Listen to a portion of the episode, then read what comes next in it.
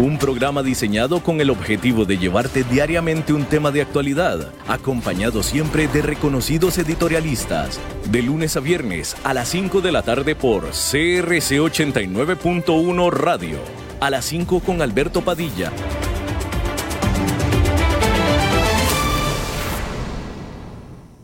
Hoy con Fernando Francia. Pura vida, un gusto saludarlos. ¿Qué tal? ¿Cómo están? Ya último día de la semana, último día de esta semana en que estoy haciendo esta cobertura para A las 5 sin Alberto Padilla. Hasta hoy, ya el lunes los acompañará Alberto. Y a las 5 en punto hoy, empezando justo a las 00, ya 5:01 de la tarde. Y en una tarde linda, calurosa, ventosa en San José, pero disfrutable como todas las tardes si uno se lo propone. Y un saludo a David Guerrero, que está en controles, a Lisbeth Ulet en la producción, y bueno, a todos ustedes, amigos, amigas, que están del otro lado y que son la parte más importante en realidad del programa. Hoy vamos a conversar y analizar el tema del liderazgo necesario, cuán necesario es el liderazgo y qué perfil deben tener los liderazgos en las empresas, principalmente en las empresas de tecnología, ¿no? Un mundo tan cambiante en la actualidad y que permanentemente tiene que estar en constante movimiento, en constante cambio. Lo permanente tiene que ser el cambio. Ahí sí que esa frase se adapta perfectamente. Pues hoy es un día histórico en Argelia. Los argelinos salieron en masa en el 53º viernes consecutivo para mantener, en vísperas de su primer aniversario, la llama de una protesta inédita que obligó a Abdelaziz Bouteflika a dimitir, pero sin lograr cambiar el sistema en el poder desde la independencia. Más masiva que los últimos viernes, una multitud compacta de manifestantes, cuyo número es difícil de evaluar, desfila desde los principios de la tarde cerca del Gran Correo, en el corazón de Argel, punto de reunión emblemático ya desde hace un año, según periodistas de la AFP. No hemos venido a celebrar, hemos venido para hacerlos salir, exclamaban los manifestantes en medio de un importante dispositivo policial antidisturbios. El pueblo quiere la caída del régimen. La banda de bandidos debe salir, gritaban. Varias organizaciones ciudadanas y partidos pidieron la movilización popular para descalificar la agenda de la regeneración del sistema y sentar las bases de una nueva república. ¿Cuál es el contenido de la Segunda República? Es una república democrática y social que garantice todas las libertades, comenta un manifestante, Samir Larabí. En una entrevista celebrada el jueves por la noche con la prensa nacional, el presidente Abdelmadjid Tebboune, ex fiel de Bouteflika, elegido en diciembre durante una presidencial muy criticada, rindió homenaje al Hirak, que impidió el colapso total del país y aseguró que pondrá en práctica todas sus reivindicaciones. Sin embargo, en un manifiesto del 22 de febrero, publicado el jueves y distribuido este viernes por los manifestantes, organizaciones cercanas al Hirak exhortan a continuar la movilización. Los lemas siguen siendo de actualidad, recuerda el texto, que expresa una voluntad de ruptura con las instituciones actuales y el rechazo de que el proceso de cambio se confíe al poder existente. Bueno, movilizaciones en Argelia entonces, y ya un poco más cercano a nuestro continente y también recurrente aquí en las noticias de A las 5 con Alberto Padilla, es este espaldarazo del FMI, que declaró a la deuda argentina insostenible. El gobierno de Alberto Fernández buscará renegociar con sus acreedores privados, pero la tensión aumenta ante la incertidumbre de lograr quitas de capital en corto plazo. Desde que asumió la presidencia en diciembre, Fernández, de centro izquierda, pregona que su país, en recesión desde mediados del 2018, no puede pagar la deuda si su economía no crece primero. Entre acreedores crispados que no ceden ni un ápice y fuertes vencimientos en puerta para finales de marzo, el Fondo Monetario Internacional se puso del lado del gobierno argentino al señalar que la deuda no es sostenible, tras una misión al país que terminó el miércoles.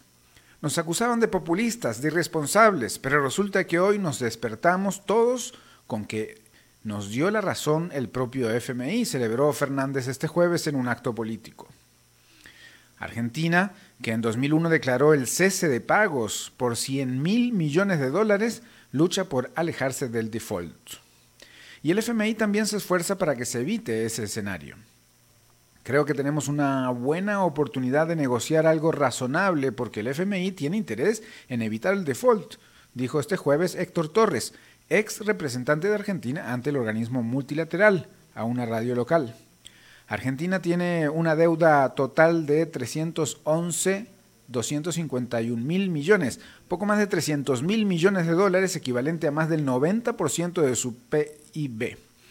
De ese monto, lo que busca refinanciar son acreencias con bonistas privados por poco más de $120 mil millones, un 35,9% del PIB.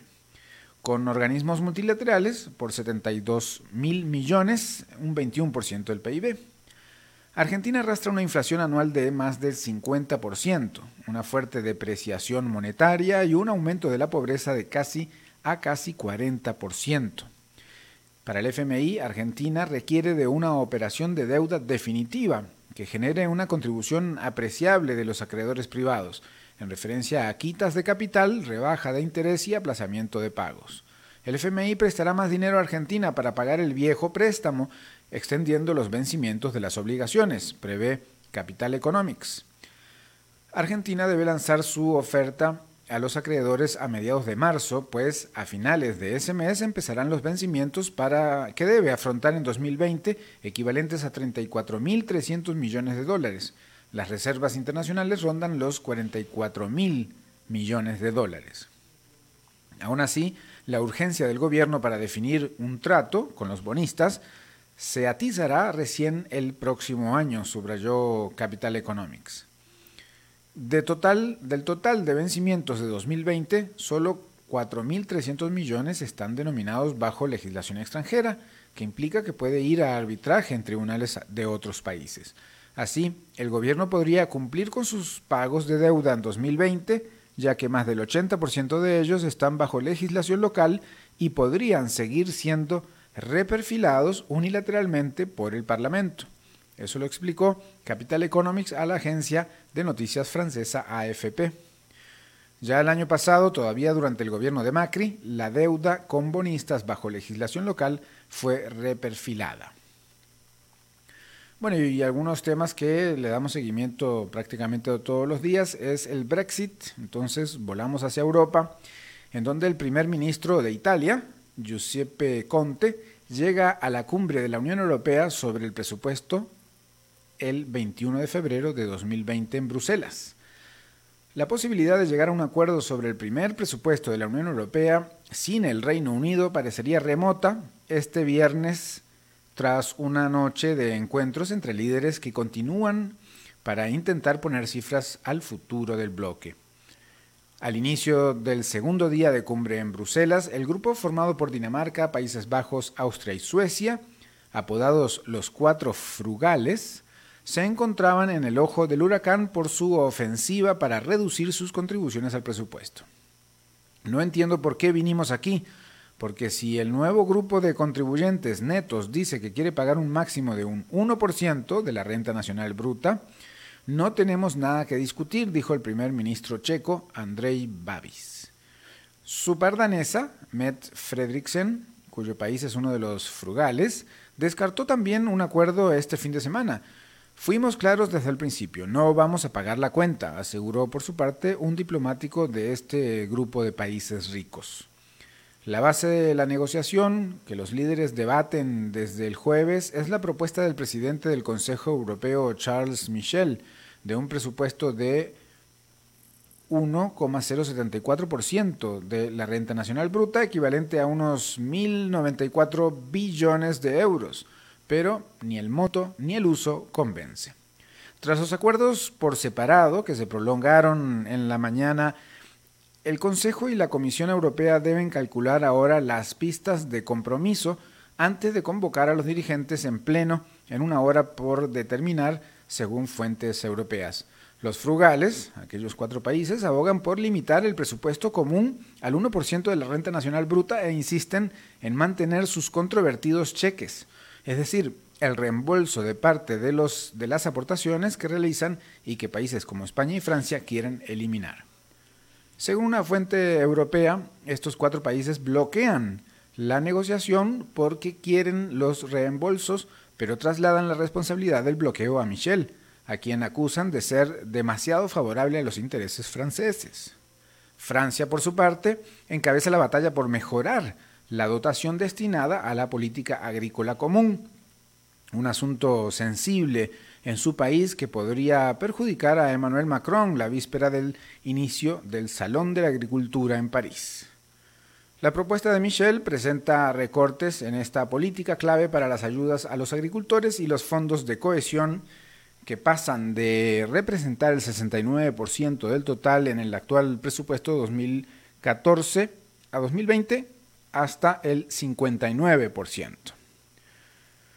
Bueno, y volviendo a este lado del mundo, en Estados Unidos las cifras económicas mejoran. En momentos en que la campaña presidencial de Estados Unidos comienza a entrar en calor, la Casa Blanca continúa mirando hacia atrás, comparando el historial económico del presidente Donald Trump con su predecesor Barack Obama. El gobierno de Trump publicó ayer el informe económico del presidente, en el que afirma una gran mejora en todos sus indicadores con respecto a la administración anterior. Las políticas de Trump produjeron un crecimiento económico que no es una continuación de la expansión después de una gran recesión, según Thomas Philipson, director interino del Consejo de Asesores Económicos. A pesar de las numerosas proyecciones en 2016 de que la economía de Estados Unidos se desaceleraría, en este momento la economía de Trump ha destrozado esas proyecciones en casi todas las dimensiones, dijo Philipson a periodistas. A diferencia de Trump, Obama asumió la presidencia con la economía estadounidense cayendo en picada tras un retroceso del crecimiento de 4 trimestres consecutivos. Bajo el gobierno de Trump, Estados Unidos entró en un récord de 11 años de expansión y Philipson aseguró que el plan del presidente, que incluye recortes de impuestos y desregulación, se lleva al crédito. La economía de $21 millones creció un 2,3% el año pasado en comparación con el 2,9% de 2018. En medio de innumerables conflictos comerciales, especialmente con China, que según los economistas restringen las inversiones. Aún así, el informe de la Casa Blanca proyecta que la economía crecerá un 3,0% o cerca de esa tasa hasta 2030. Aunque Philipson reconoció que el pronóstico asume que se implementarán todas las políticas del presidente, algo muy poco probable, pues el mandatario solo puede aspirar a un segundo mandato. La tasa de desempleo de Estados Unidos se ubica en 3,6%, un mínimo en casi 50 años, con pocos reclamos de desempleo entre minorías, y según Philipson, bajo la administración Trump se crearon casi 7 millones de puestos de trabajo. Sin embargo, bajó el promedio de creación de empleo mensual y es mucho más lento que en los últimos 3 años de la administración de Obama, con un promedio de 175.000 mensual en 2019 contra 195.000 en 2016, el año previo a que Trump asumiera el cargo.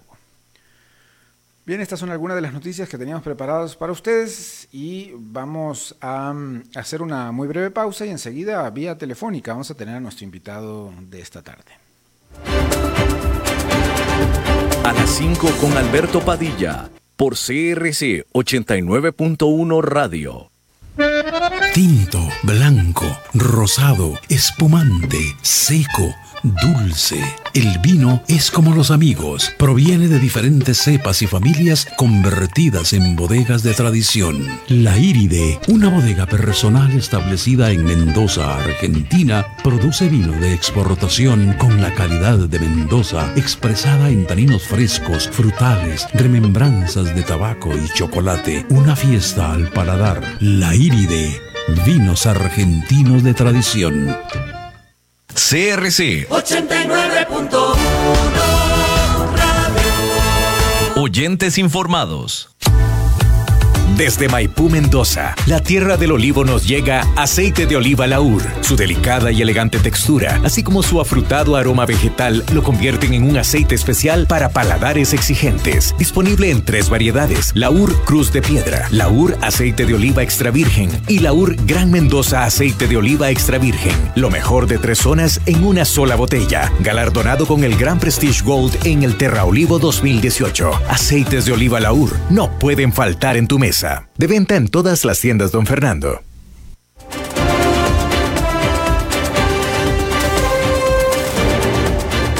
Seguimos escuchando a las 5 con Alberto Padilla. ¿Qué tal? Gracias por continuar en sintonía. Son las 5:16 de la tarde y estamos hoy en contacto con Ricardo Jiménez. Él es socio fundador de Synchronicity y coach.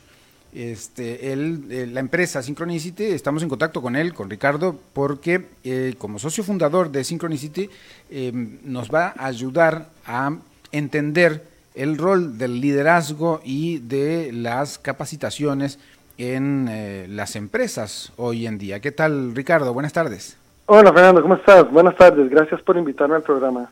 Bueno, un gusto y sobre todo porque vamos a tratar de que la gente que nos escucha pueda entender por qué es tan importante algunos aspectos de lo que hoy aparece como una oferta de capacitación o como necesidades de las empresas de tener una constante capacitación. Sí, claro que sí. En los tiempos en los que vivimos actualmente, con el tema de la globalización incluso, es muy importante que cada empresa analice cuánto está invirtiendo en capacitación para todos su planilla, para todos sus empleados. La capacitación en diversas áreas, especialmente en el tema de liderazgo, nunca antes había sido tan importante. Existen una serie de encuestas, muy en particular una que se enfocó mucho en esto, es una de Gallup que salió este año, donde se destaca el tema de la capacitación continua, de seguir invirtiendo en habilidades blandas y habilidades de autogestión como uno de los factores más importantes para diferenciar la propuesta de valor de mi empresa y para poder innovar y poder competir así en este mundo en el cual, tan globalizado que estamos viviendo. Ahora, antes de entrar de lleno a este tema, Ricardo, explícanos qué es Synchronicity. Claro que sí. Entonces, Synchronicity es una firma que nace en Costa Rica para crear equipos y personas de alto desempeño. En las empresas, Synchronicity se dedica a transformar equipos donde las personas están desmotivadas, donde no saben por qué van al trabajo, donde tienen un compromiso emocional muy bajo, y transformarlos en equipos de muy alto desempeño, donde las personas se reconectan con su propósito de vida, de por qué están en ese trabajo, entienden el valor de la apreciación, el valor de la felicidad en el trabajo incluso, y donde logran crear las condiciones ideales para la productividad, para la efectividad y para el ganar, tanto de la empresa como del empleado. Vos sos ingeniero, ¿cómo te metiste a temas de capacitación? Sí, claro, toda la vida tuve una pasión por el tema de desarrollar el potencial humano. ¿Qué tanto podía desarrollarse uno en diversas áreas? ¿Cuál era realmente el potencial de una persona? ¿Cuál es el rol de la inteligencia, por ejemplo? Si nosotros al nacer tenemos una capacidad limitada que explotar, o qué tan maleable es nuestra capacidad. Eso siempre fue un tema que me apasionó mucho y por diversos motivos de mi vida personal fue muy importante siempre el tema del propósito de vida, de cómo transformar, digamos, la gran incógnita del significado de toda la existencia, de por qué está uno en este planeta, en algo que haga sentido para mí, cómo convertir eso en algo que tenga propósito. Y de carrera estudié Ciencias de la Computación, y estuve, primero trabajé 3 años aquí en el Banco Central de Costa Rica trabajando en el proyecto SIMPE, y después estuve 15 años en Microsoft. Cuando estuve 15 años en Microsoft tuve la oportunidad de trabajar con muchísimos equipos por el rol que yo tenía, equipos tanto dentro de Microsoft como equipos fuera de Microsoft, y pude vivir en carne propia cuáles son las cosas que hacen que un equipo destaque de otra serie de equipos, cómo es que un equipo logra sobresalir, salir, digamos, de la norma, qué es lo que ellos hacen, cómo están conformados. Y se juntó esas experiencias que empecé a tener con esta pasión de desarrollar el potencial humano, y después de 15 años en Microsoft se me presentó la oportunidad para fundar la empresa y dedicarme a estos temas, usando pues las mejores técnicas de capacitación que había recibido a lo largo de toda mi carrera profesional. Sí, justamente ahora que mencionas Microsoft, uno pensaría, depende, a qué información accede, pero cuando hablas de capacitación del personal, uno enseguida piensa en grandes empresas, justamente, ¿no? Como Microsoft, Google, o empresas enormes que distan mucho de la realidad quizás de muchos de nosotros aquí en Costa Rica. ¿También recomendás ese nivel de capacitación constante para empresas pequeñitas? Entonces, que es muy bueno lo que hablas, porque realmente a veces creemos que las grandes empresas, porque tienen mucho dinero, pueden hacer este tipo de inversiones, cuando lo contrario es precisamente lo que es cierto. Cuando haces este tipo de inversiones es que tenés más posibilidad de generar más ingresos. La capacitación es fundamental para yo poder ofrecer una propuesta de valor diferenciada al de mi competencia. El estar en constante crecimiento, entonces, las pymes, especialmente las pymes, incluso los emprendedores, el tema de mantenerse siempre en crecimiento continuo, en mejora continua, es fundamental para poder ellos lanzar al mercado una propuesta única, una propuesta diferenciada. Y eso, sin duda alguna, no significa desembolsar grandes sumas de dinero. Existen muchas opciones de capacitación en el mercado que son con precios accesibles, o incluso muchas son gratuitas. Por ejemplo, muchas personas hablan de que la mayor universidad del mundo es gratuita y es YouTube, por darte una idea. Claro. Lo que pasa es que muchas empresas que nos topamos tienen YouTube bloqueado en el trabajo, y porque uno entiende, no se le ha dado un uso adecuado.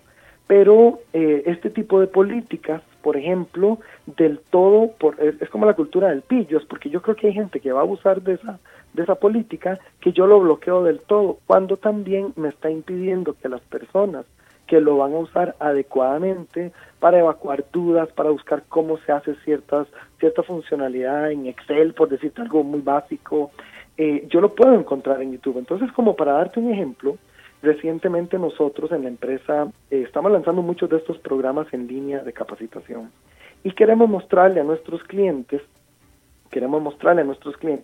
cómo sus empleados se van capacitando, cuánto entrenamiento han llevado, qué cosas han hecho. Entonces, mucha de la funcionalidad la usamos a través de gamificación, y se muestra visualmente en tableros que el cliente puede acceder. Todo eso ha sido posible gracias a que en el equipo fomentamos que cada uno de nosotros aprenda constantemente sobre cómo, por ejemplo, cómo hacer para tener este tipo de tableros, cómo construirlos en Excel, cómo hacer para que este tipo de actividades tengan gamificación. Mucha de esta información está en Internet y es cuestión de permitirle a los empleados, de motivarlos a que estén constantemente buscando, entrenándose. Entonces hay muchas opciones que son de bajo costo, que son gratuitas. Ciertamente hay unas más estructuradas que tienen el prestigio de una institución muy grande detrás, que va a ser más costosas, pero hay de todo. Claro. Y lo más importante es la mentalidad de que debemos estar en constante crecimiento. De lo que estás hablando, Ricardo Jiménez, ingeniero, creador y coach de Synchronicity, es de una actitud de capacitación constante, más allá de estar comprando cursos específicos o enviando al exterior o a academias a parte del personal. Es decir, una actitud de los líderes de la empresa o de toda la empresa incluso, constante hacia la innovación y la capacitación. Exactamente, y es muy curioso porque entre los, digamos, como parte de las cifras que nosotros tenemos, que se manejan a nivel internacional, muchas empresas, la guía que utilizan para invertir en capacitación es, debes de invertir en capacitación entre un 2 y un 5% de tu presupuesto anual de planilla, es decir, de cuánto pagas tú de planilla anual, debes invertir entre un 2 y un 5%. Esa es una primer guía que nosotros manejamos. Existen algunas industrias donde este porcentaje debe ser mayor, especialmente en aquellas industrias más cambiantes. Por ejemplo, en TI, todo lo que es tecnologías de información, como constantemente se está renovando mucho del conocimiento, mucho de las tecnologías, es todavía más importante mantenerse al día y por lo tanto se sugiere que se invierta al menos un 7% en temas de capacitación. Claro, porque en las empresas de tecnología de la información y la comunicación muchas veces lo que se hacía hace 5 años ya hoy no se hace de la misma manera.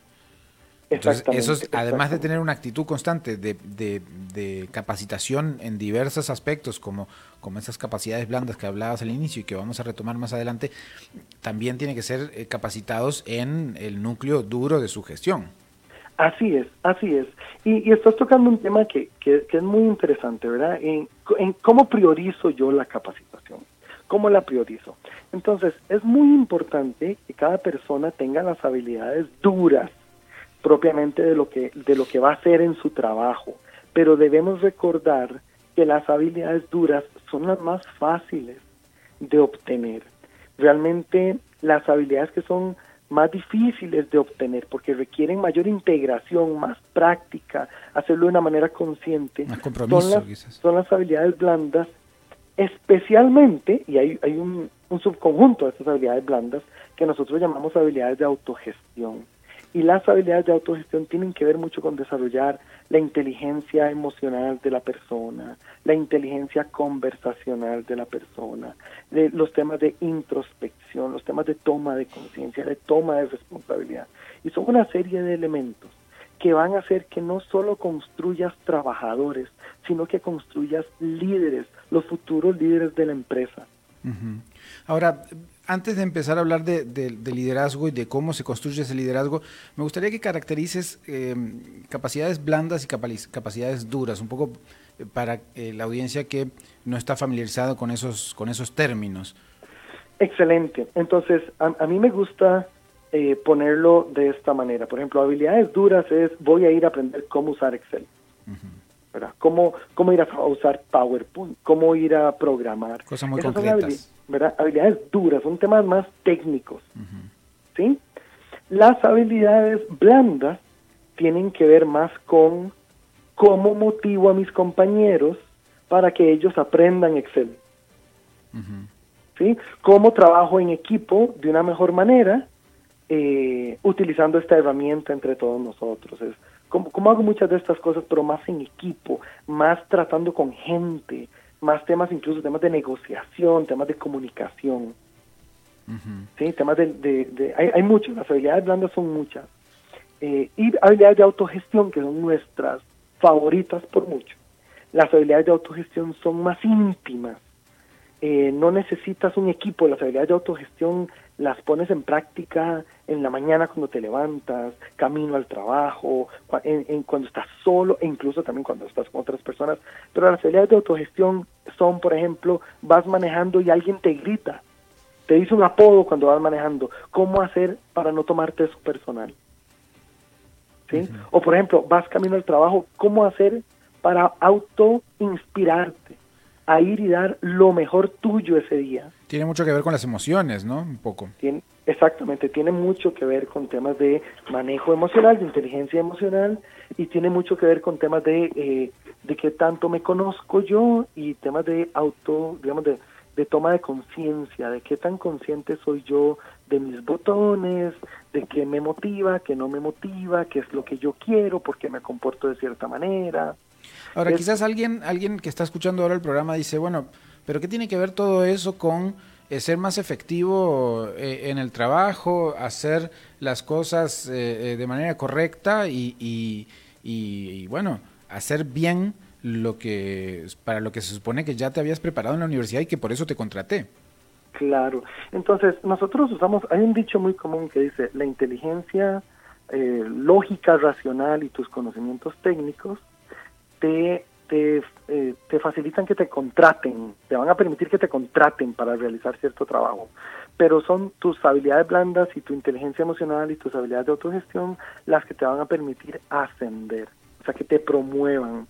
Y en el fondo lo que estamos hablando es lo siguiente: cuando trabajamos con personas, tenemos que entender que estamos trabajando con seres emocionales.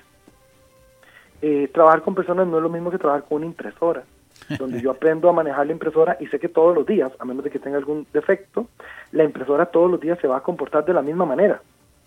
Uh-huh. Es más, la impresora, no importa si yo aprieto el botón tal vez más duro, más suavecito, no se va a resentir, ¿verdad? La impresora, cuando yo voy, yo sé dónde están los botones de la impresora y sé cuando enciende, puedo correr un diagnóstico y saber cómo está.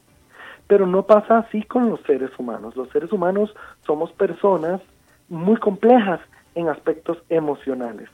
Entonces, cuando yo dejo de lado la emoción, lo que hago es que me preparo para fracasar, porque entonces yo voy a una reunión de trabajo y si yo no tomo en cuenta cómo mi mensaje puede sentirse, si yo no tomo en cuenta cuál será la mejor manera de comunicar algo o cómo yo propiciar ciertas emociones en la gente, lo que estoy haciendo en el mejor de los casos es siendo inefectivo, y en el peor de los casos lo que estoy haciendo es perdiendo muchísimas oportunidades de negocio.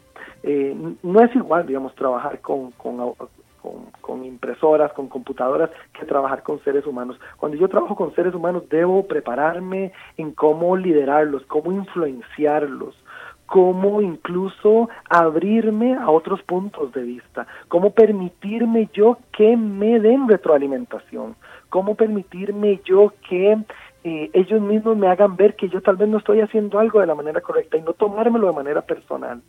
Entonces, cuando trabajamos en equipo, el equipo es más importante que cada uno de sus miembros, y yo necesito entender cómo mover esa dinámica de equipo, cómo sacarla adelante. Y para eso necesito entender cómo trabajar con seres humanos, y es donde vienen mucho todas las habilidades blandas. Vamos a hablar de liderazgo, efectivamente, pero antes quería preguntarte, ¿es esto un mensaje solo para los jefes, los dueños, los directores, o es para todas las personas? Entonces, nosotros nuestro mensaje lo aterrizamos en cuatro grandes áreas. Son cuatro grandes áreas. La primera área es el área donde aplica para todo mundo. Todo individuo se ve beneficiado, se le abren oportunidades entre más se desarrolle, cuanto más se desarrolle, todo individuo. Si yo aprendo a gestionar personas, si yo aprendo a gestionarme a mí mismo, se me abren un sinfín de oportunidades, porque ahora puedo liderar equipos, porque ahora puedo liderar negociaciones. Para el trabajo y para la vida. Para el trabajo y para la vida, sin duda alguna. La segunda gran área es los jefes. Los jefes son fundamentales porque la mayoría de la gente, cuando renuncia a su trabajo, lo que está haciendo es renunciando a su jefe y no a la empresa. Muchas personas, esto es una encuesta que sacaron que es muy popular en Estados Unidos, es como un 80% de las personas darían un porcentaje de su salario con tal de ver a su jefe despedido. ¿Sí?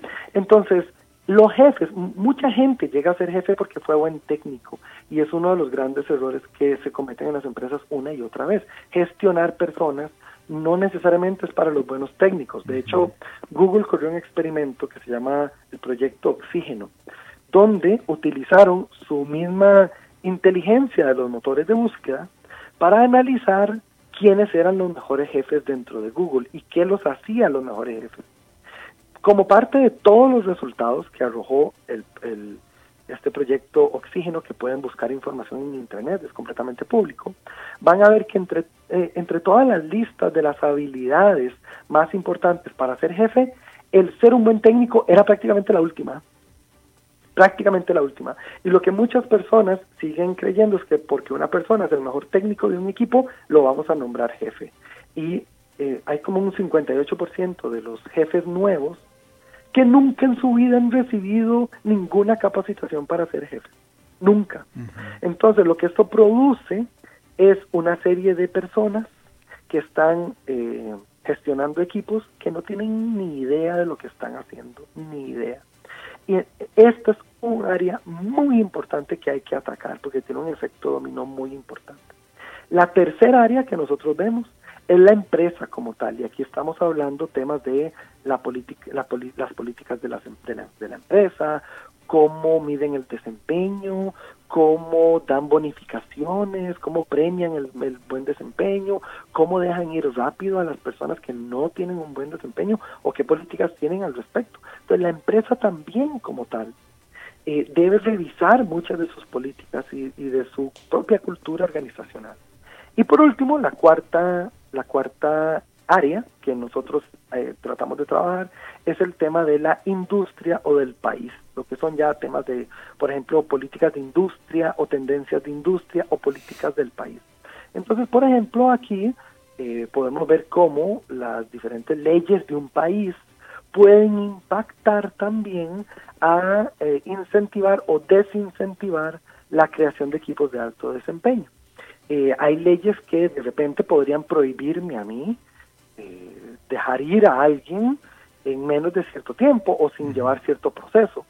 En muchas ocasiones esto tiene una buena intención, pero en otras ocasiones lo que hace es que se propicia o se sistematiza el bajo desempeño. Entonces, estas son las cuatro áreas que nosotros vemos, donde el tema del liderazgo es fundamental y donde las habilidades blandas, sin duda alguna, van a hacer una diferencia en que la empresa llegue a su siguiente nivel. Ya de alguna manera lo has ido esbozando o evidenciando en todo lo que hemos estado conversando. Ricardo Jiménez, ingeniero, creador y coach de Synchronicity. Vamos a hablar un poquito más de qué ofrece Synchronicity más adelante, pero para hablar de liderazgos, ya podemos, la gente que nos está escuchando ya puede intuir que habilidades blandas son importantes, que trabajar con personas no es lo mismo que trabajar con aparatos, y entonces hay que saber la conducta o entender qué pasa con esas personas para poder trabajar con ellas, pero y quizás el lugar común de la gente que trabaja estos temas, es decir, ser un jefe es ser un líder y no solamente mandar y hacer que las cosas sucedan. Pero para profundizar un poquito más en eso, el buen líder, ¿qué características tiene que tener en una organización, cualquiera sea ella, el país, una empresa grande o una empresa pequeñita? Sí, muy bien, gracias. Hay una serie de características, te voy a comentar dos que son mis favoritas. Por cuestiones de tiempo, digamos. La número uno es el tema de, esta es una palabra que en español no se traduce tan bonito, pero es el tema de awareness, que en español lo traduciríamos como mi conciencia sobre mí mismo, mi toma de conciencia. Uh-huh. Cuando el líder está consciente de cuáles son sus fortalezas, cuáles son sus oportunidades, en qué áreas puede tener puntos ciegos, cuál es su estilo, cuáles son sus botones. Cuando el líder se conoce y está consciente del impacto que tienen los demás y de cómo las decisiones que toma pueden impactar de una manera u otra, ese va a ser un líder muy poderoso. Lo que vemos en muchas empresas son personas en posiciones de liderazgo que tienen muy baja toma de conciencia, muy baja. Y entonces no reflexionan sobre lo que hacen. Están adictos a tener la razón. Tienen actitudes déspotas, ¿verdad? O incluso, como sale en un estudio también de Gallup, pueden tender hasta una tendencia psicópata en el momento en que empiezan a ir sintiendo cada vez más poder. Claro. Entonces, haciendo un paréntesis, perdona Ricardo, los jefes que esperan que el empleado simplemente les dé la razón y obedezca, no son los mejores. Ese tipo de jefes yo sugeriría que se metan como militares, ¿no? Y ni siquiera, o sea, ¿no? Hay lugares de eso en el mundo, hay lugares para eso, ciertamente. Claro. Sí, porque sí. El hacer caso a ciegas de repente deviene en un mal trabajo. Sí, y de hecho... Pero el riesgo es de que te corran. ¿Cómo haces en esos momentos? Es muy interesante porque... esto es un tema fascinante, Es que hay gente que no se anima a decirle que hay otra forma de hacer las cosas a los jefes. Exactamente, esta es la segunda característica, te dije que te iba a mencionar dos. Ajá. La primera es el tema de toma de conciencia y la segunda es la capacidad para crear seguridad psicológica. Entonces, la capacidad para crear seguridad psicológica es cuando yo permito que a mí me digan lo que me tengan que decir y no por eso les voy a cortar la cabeza. Que la gente en mi equipo se pueda expresar y que se sientan seguros de que lo pueden hacer. Ahora, pero si yo fuera tu empleado y digo, sí, él está diciendo eso, pero no lo quiere decir realmente. Claro, entonces, te voy a decir algo. En nuestro país no hemos sido, en mi experiencia, no nos han educado a comunicarnos de manera asertiva. Uh-huh. Nos han educado para quedarnos callados o nos han educado para protestar ya de una manera violenta. Es como te vas a los dos extremos. Comunicarte de manera asertiva es raro. En mi experiencia, en nuestra cultura, es raro. Y esto para mí, podemos sentarnos a hablar de dónde viene, cuáles son las conductas que como padres nosotros tenemos con nuestros hijos por los cuales que terminan no incentivando ese tipo de cosas, pero lo que nos topamos muchas veces en las áreas de trabajo son personas que arrastran este tipo de conductas a la oficina, ¿verdad? Y lo que hacen es que en medio de una reunión, lo típico es no dicen lo que piensan. Y cuando salen y ya no está el jefe, todo el mundo comenta en el pasillo lo que piensan. ¿Sí? Uh-huh. Eso es como algo muy típico en las empresas. Y ahí lo que estás viendo son dos cosas. El empleado necesita formación en comunicación asertiva, que es una habilidad blanda, uh-huh. y los jefes necesitan capacitación en seguridad psicológica. Cómo nosotros incentivamos para que la persona lo pueda hacer. Y se termina, esto es un tema de crear momentum, de un nuevo hábito en la cultura, ¿verdad? En la cultura de la empresa. No es de la noche a la mañana, pero si la empresa es consistente, y si la empresa se lo propone, de fijo lo va a lograr. Hemos visto ejemplos espectaculares donde transforman esto e impactan no solo la vida profesional de sus empleados, sino también la vida personal, porque estas son habilidades que te llevas para la casa, le enseñas a tus hijos cómo decir lo que piensan de una manera respetuosa pero asertiva. Uh-huh. Entonces, cuando el jefe comprende eso, comprende que no es un tema de ser militar, sino que puede apalancar las ideas de todos en el equipo. Y va a crecer todo, como equipo. Sin perder como equipo, ¿verdad? Uh-huh. Y ojo, eso no significa que no deba haber jerarquía. O sea, incluso en nuestra sociedad, el tema de las empresas todavía sigue siendo muy jerárquico. No es todavía como en otros lugares, por ejemplo, el fenómeno de Spotify. El fenómeno de Spotify que se ha convertido en un verbo en Estados Unidos. Yo quiero spotifyiciar, no sé cómo se diría en español, la empresa. Spotifyar. ¿Verdad? Claro, ¿y qué significa eso? Eso significa cómo hacemos para replicar el modelo tan exitoso que tiene Spotify, de cómo ha organizado a sus empleados, para traerlo yo eso a mi empresa, porque entonces tengo una mega oportunidad de ser muy innovador, de ser muy disruptivo, de un montón de hazañas, de faenas que nosotros todos quisiéramos ver en nuestras empresas.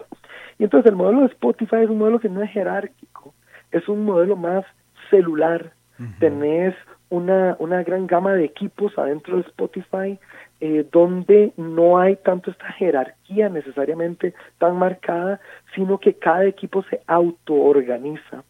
Y lo que hay muy claro sigue siendo es cuál es el orden sistémico que todo esto tiene que tener. Claro. Entonces, ¿verdad? Que el jefe no sea déspota no significa que no va a haber un orden sistémico. No hay un orden sistémico. Uh-huh. Y probablemente en algunas decisiones el jefe va a seguir diciendo, quiero escucharlos a todos, pero al final recae sobre mí la responsabilidad y la voy a tomar yo la decisión. Uh-huh. ¿Sí? No quita eso. Pero sí. Es muy diferente cuando llegas a una empresa, a un equipo y decís, vamos a hacer esto de esta manera y punto, a cuando decís, tenemos estas opciones, quiero escuchar las ideas de todo el mundo. Bien. Ricardo Jiménez, ingeniero y creador y coach de Synchronicity, has hablado de 4 esferas, ¿no? Los trabajadores, la gente en general, los jefes, la empresa y la industria, como 4 esferas de aplicación, y después diste básicamente 2 posibles herramientas o formas de acción de los liderazgos, que es la toma de conciencia propia y la seguridad psicológica en los espacios. Para resumir un poquito la conversación que hemos tenido, Ricardo, vos sos creador de Synchronicity. En un minuto, explícanos qué tiene Synchronicity para nosotros, porque uno puede entrar a sincronízame, es decir, sincroniza.me en la web y entrar ahí al sitio de Synchronicity. Así es. Tenemos un portafolio de servicios para empresas de todo tamaño, donde los ayudamos a convertirse en una empresa, en un equipo de alto desempeño, donde los empleados tengan un altísimo compromiso emocional por su empresa, donde quieran ir a trabajar con gusto, donde se automotiven, donde conecten sus sueños personales con lo que van a hacer en el día a día en la empresa, donde vayan a trabajar con gusto, ¿verdad? Enfocados, con una buena gestión del tiempo, muy efectivos, y que ganen tanto la empresa, con los objetivos que tenga la empresa, como el empleado en felicidad, en realización, y también los objetivos personales que la persona pueda tener. Nosotros tenemos tanto programas donde vamos, analizamos la empresa y creamos un programa a la medida donde van a haber talleres, coaching, programas semanales de contenido, de retos, etcétera, así como nuestros programas públicos, que también son programas, por ejemplo, tenemos de habilidades de liderazgo, habilidades de autogestión, habilidades gerenciales, donde la persona puede ir y registrarse, y son programas en línea también que pueden llevar a lo largo del año, donde nosotros los vamos llevando de la mano en estos conceptos de una manera muy emocionante. Lo tratamos de hacer todo con gamificación, y la gente pues le encanta mucho los programas y los talleres que ofrecemos, el coaching.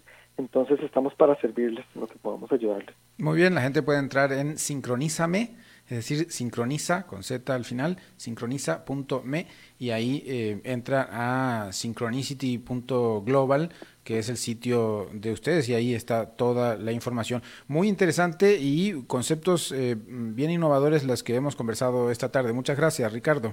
Con mucho gusto, Fernando. Muchas gracias por la invitación. Pura vida. Y bueno, tratando de aportar esos elementos, Ricardo Jiménez, ingeniero, creador y coach de Synchronicity, nos aportaba esta forma de ver la construcción de liderazgos en las empresas, bueno, en las organizaciones en general. Vamos a hacer una muy breve pausa y enseguida volvemos con la columna del viernes, y ya prácticamente damos por finalizado la semana y por iniciado el fin de semana. A las 5 con Alberto Padilla, por CRC 89.1 Radio. Tinto, blanco, rosado, espumante, seco, dulce.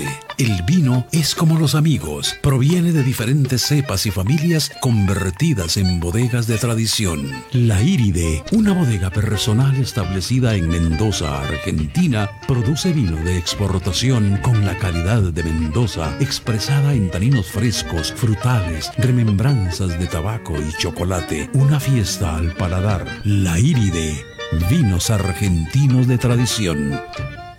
CRC 89.1 Radio. Oyentes informados.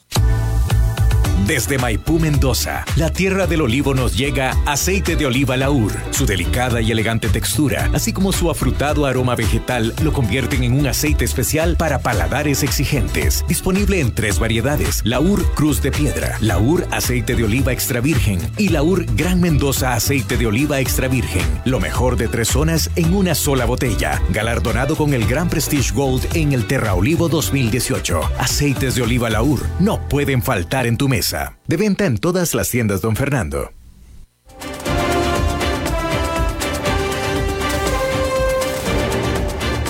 Seguimos escuchando a las 5 con Alberto Padilla.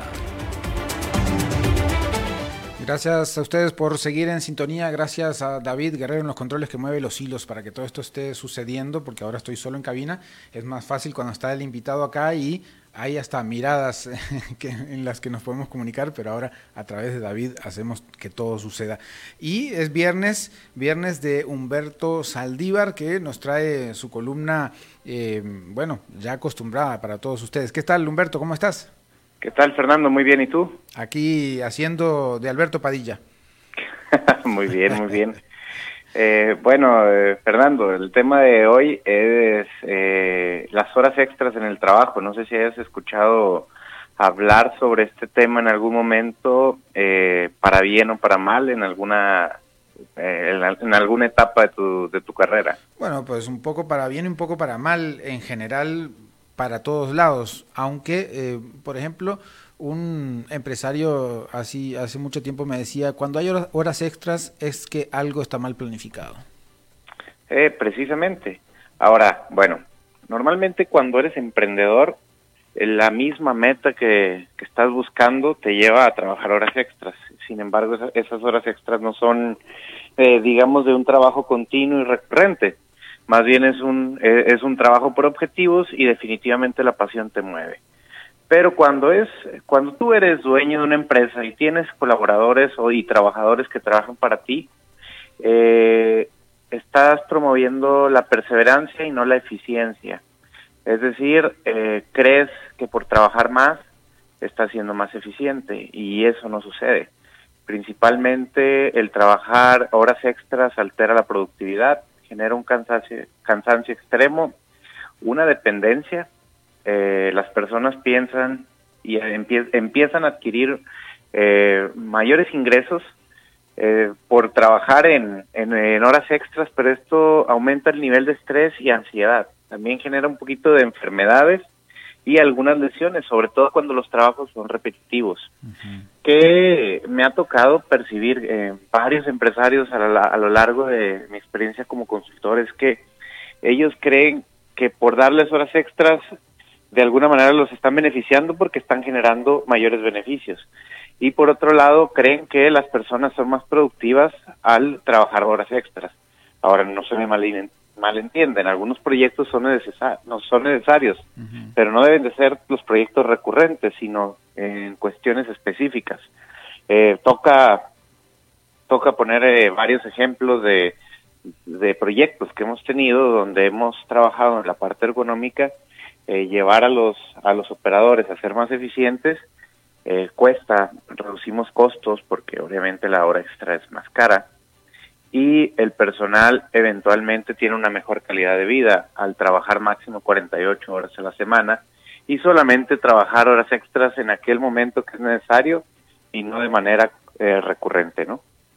Sí, como que la hora extra ya presupuestada no es recomendable, ¿no? No, para nada. De hecho, la hora extra presupuestada para mí es lo más ineficiente, ya que si bien pareciera que estás ayudando a la persona a percibir mejor salario, lo único que estás provocando es que esa persona distribuya su día a día con el trabajo que está teniendo y eventualmente pierde una productividad una eficiencia aproximadamente del 30% al 40%, es decir, en realidad son eficientes 8 horas, 9 horas si tú quieres, pero como esto ya es un comportamiento continuo, las próximas 3 horas solamente están viendo al cielo o están haciendo como que trabajan, ¿no? Claro, llevando una cosa de un lado a otro. Ahora, lo que sucede es que a veces es necesario, pero en eventualidades, digamos, momentos específicos. Ya para terminar, Humberto, las horas extras tampoco necesariamente son satanizadas, sino que en su debida dimensión. Correcto, a veces son necesarias y son buenas para llegar a objetivos específicos. Por eso es, bueno, esta semana sí vamos a trabajar horas extras, la próxima no, las próximas 3 no, y eventualmente tocó un proyecto donde lo requiere. Pero malo cuando ya lo tienes presupuestado de manera fija, ¿no? Porque además también podés generar hasta rupturas emocionales con las personas queridas de esos colaboradores, ¿no? Sí, de hecho la tendencia, y según la ergonomía y los estudios de ergonomía, las personas que trabajan horas extras tienen hasta un 61% más de probabilidades de padecer lesiones en el trabajo, lo cual pues es algo preocupante, inclusive enfermedades, ¿no? Úlceras, depresión, gastrointestinales. ¿Por qué? Porque cambian sus hábitos del día a día. Puede convertirse en un hábito, pero es un hábito que no ayuda a la persona ni a la familia de manera integral, ¿no? Muy bien, muchas gracias, Humberto. Muchas gracias a ti, Fernando, y un gusto saludarte. Igualmente, Humberto Saldívar en su columna de los viernes, que ya cuando ustedes escuchan que viene Humberto es porque se está terminando la semana y porque viene el fin de semana para descansar. Y el lunes que viene estaremos aquí a las 5, ahora sí, con Alberto Padilla, y yo por ahí nos estaremos escuchando los jueves y en alguna otra oportunidad. Por ahora, por esta semana es todo, amigos, amigas, muchas gracias por su sintonía. Espero que la hayan pasado muy bien esta semana con la conducción mía en el programa a las 5. Pura vida. Este programa fue presentado por Bodegas y Viñedos La Iride, porque siempre tendremos con quién celebrar.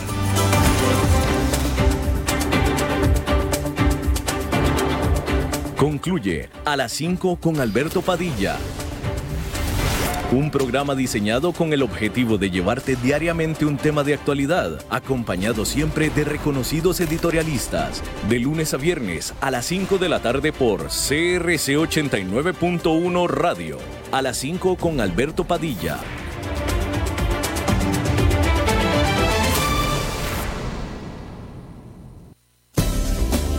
Somos UTN, programa radiofónico oficial de la Universidad Técnica Nacional. El programa tiene varias secciones donde se da a conocer a la comunidad universitaria y nacional los principales acontecimientos, logros y proyectos de todas las sedes universitarias en el país. Y recuerden que juntos somos UTN. Los sábados de 1 a 2 de la tarde, aquí en CRC 89.1 Radio. Somos UTN.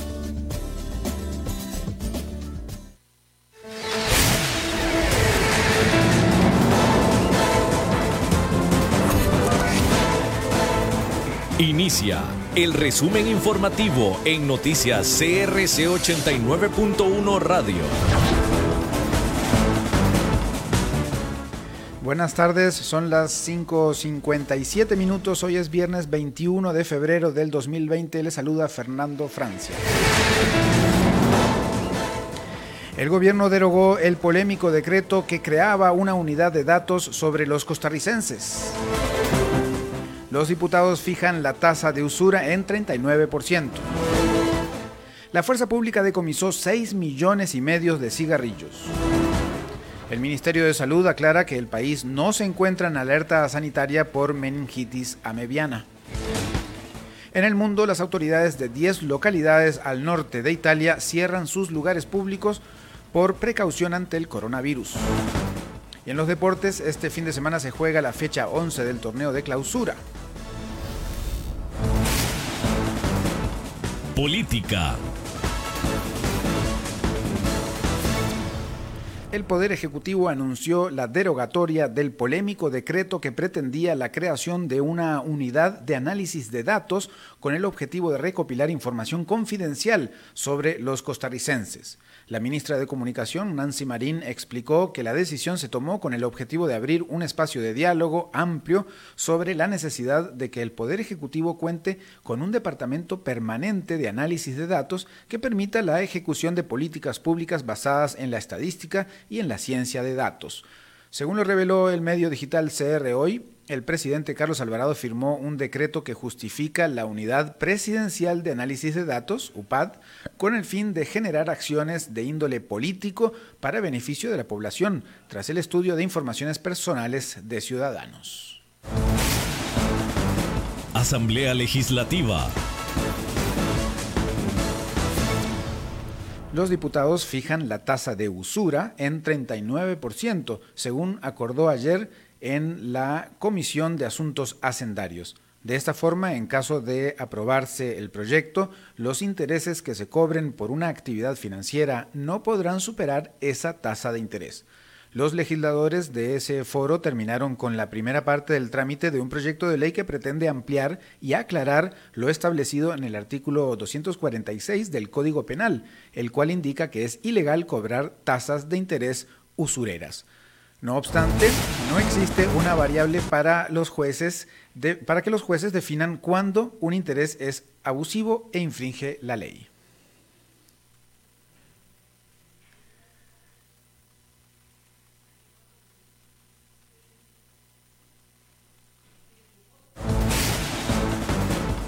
Judiciales. La Fuerza Pública decomisó 6,5 millones de unidades de cigarrillos. El decomiso se presentó en Corredores, cerca de la frontera con Panamá, y en el lugar fue detenida una pareja de apellidos Cruz y Ruiz, los cuales no portaban documentos de la compra de los cigarros ni tampoco el registro ante Hacienda. La detención se dio luego de una persecución cuando los sospechosos evadieron la voz de alto de los oficiales que realizaban un control en carretera. Salud. El ministro de Salud aclara que el país no se encuentra en alerta sanitaria por meningitis amebiana.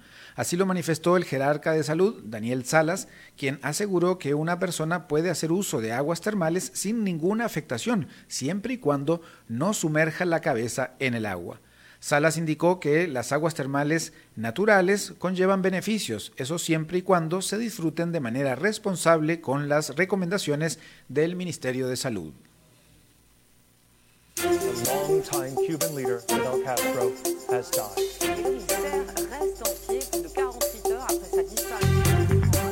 Internacionales.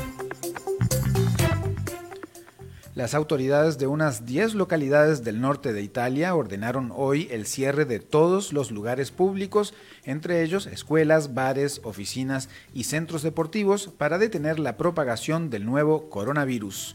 La decisión fue tomada por el ministro de Salud, Roberto Speranza, y las autoridades de la región Lombardía, en una reunión de crisis con las autoridades locales, tras detectar 14 casos de contagio, entre ellos 5 médicos.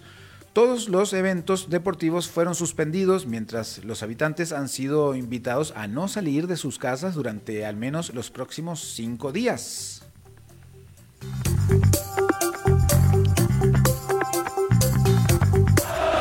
La pasión de los deportes en Noticias CRC 89.1 Radio.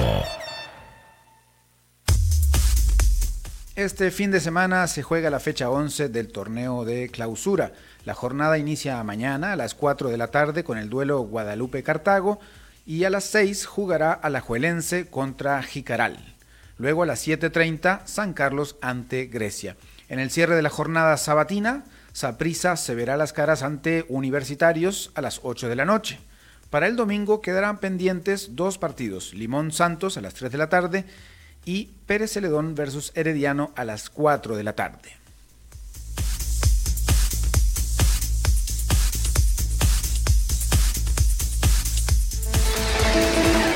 Son las 6:03 de la tarde. Hasta aquí el resumen informativo de hoy. Le esperamos el lunes en Noticias CRC a partir de las 6 de la mañana. Ya viene el programa Contacto Deportivo. Soy Fernando Francia y espero que tenga una muy feliz noche.